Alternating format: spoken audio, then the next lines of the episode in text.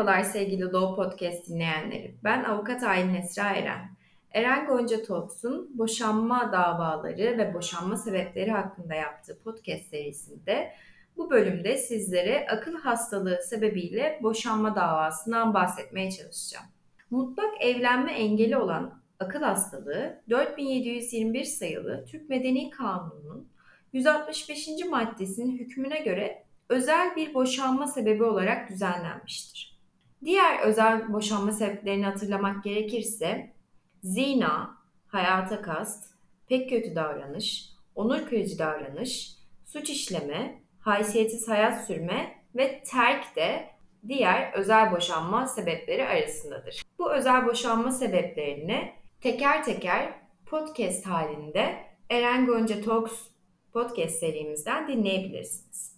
Akıl hastalığı mutlak evlenme engeli olmakla birlikte aynı zamanda nispi bir boşanma sebebi olarak düzenlenmiştir.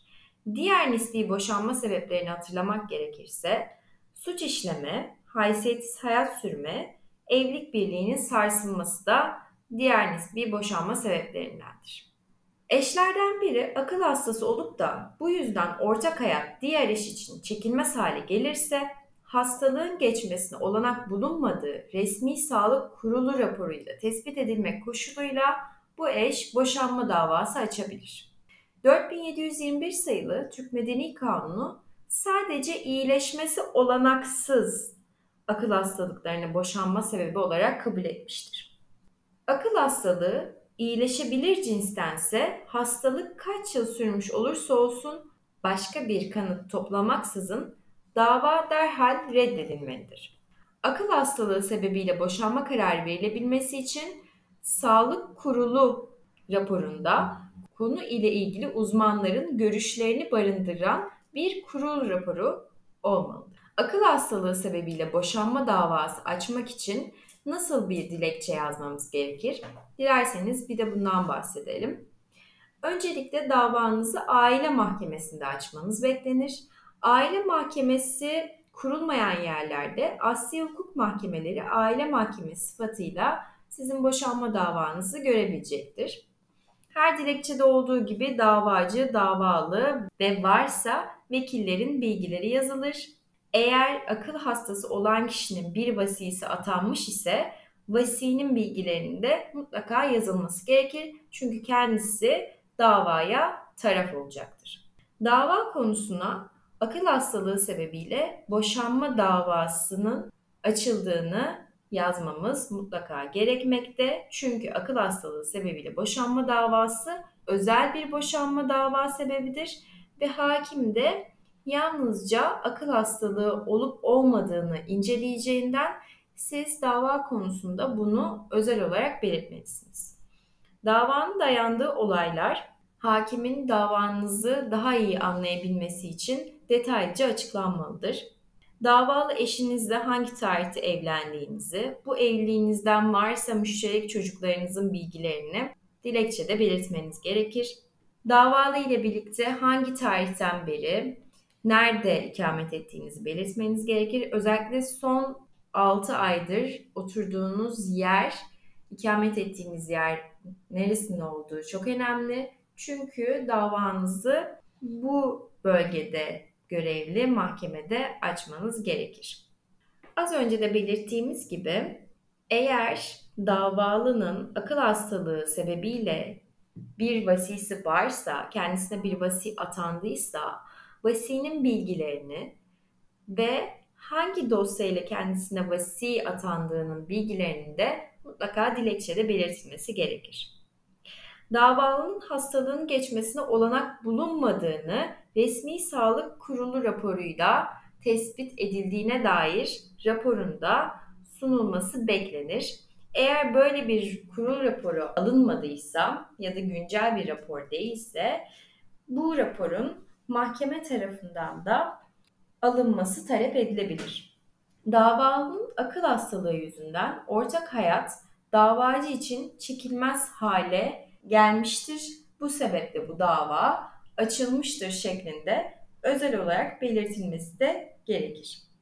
Her dilekçede olduğu gibi mutlaka delilleri dava dilekçeniz ekine sunmanız gerekir.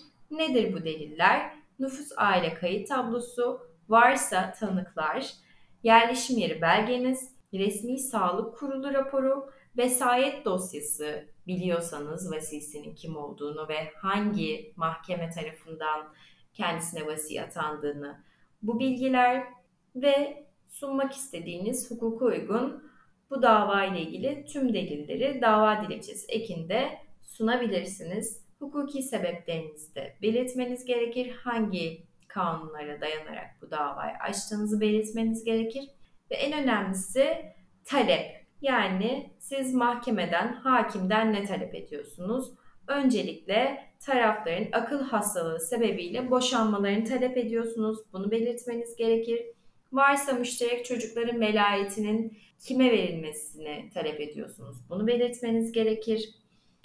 E, nafaka ve tazminat talebiniz varsa mutlaka dava dilekçesinin talep kısmında bunları da belirtmeniz gerekir.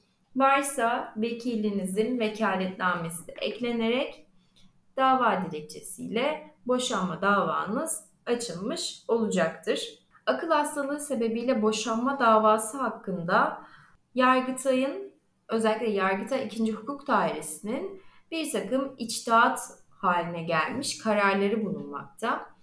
Derseniz biraz bunlara bir göz atalım hep beraber. Bir karar der ki davalının davada kendisini temsil yeteneğinin bulunup bulunmadığının belirlenmesi zorunludur. Zorunlu ve aslında ilk şartlardan birisi daha esasa geçilmeden usulde e, incelenmesi gereken bir durum. Davada davalının ruhsal rahatsızlığı ileri sürülmüş ve bu iddia dosya arasındaki bir kısım delille de doğrulanmıştır. Alınan raporlar davalı kadının sağlık durumunu ve özellikle vesayet altına alınıp alınamayacağını yeterince ortaya koymaya elverişli değildir. Bu durumda mahkemece öncelikle yapılacak iş Türk Medeni Kanunu'nun 405. ve Hukuk Muhakemeleri Kanunu'nun 56. maddesi uyarınca davalının vesayet altına alınmasının gerekip gerekmediği araştırması için dosyada mevcut diğer raporlar da eklenmek suretiyle Adli Tıp Kurumu'ndan rapor alınması yoluna gidilmesi ve bu hususun bir ön sorun sayılarak sonucuna kadar yargılamanın bekletilmesi, ön sorun halledildikten sonra yargılamaya devamla işin esasına girilerek mevcut ve varsa toplanacak diğer tüm deliller hep birlikte değerlendirildikten sonra davanın esası hakkında bir karar verilmesinden ibarettir. Yani özetle diyor ki hakim ilk önce tarafların temsil yeteneğine haiz olup olmadığını araştırmalıdır. Zaten siz akıl hastalığı sebebiyle boşanma davası açıyorsanız taraflardan birinin mutlaka temsil yeteneğinin olmadığını varsayarız ve eğer siz dosyada bir vesayet e, kararı eklemediyseniz, taraflardan birinin vasisi olup olmadığı da bilinmiyorsa ya da vasiye ihtiyaç duyup duymadığı bilinmiyorsa mahkeme ön sorun olarak esasa, davanın esasına geçmeden bu durumu aydınlatması gerekir. Bu durumu aydınlatmak için gerekirse bir adli tıp kurumuna göndermesi gerekir davalıyı ve davalı hakkında henüz bir vesayet kararı verilmemişse bu kararın alınması için vesayet dava dosyasının sonucuna kadar beklemesi de gerekir. Diğer bir içtihat haline gelmiş karar ise şöyle der. Davalı eşin akıl hastası olduğu tespit edilmişse vasi tayin için sulh hukuk mahkemesine bildirimde bulunulmalıdır.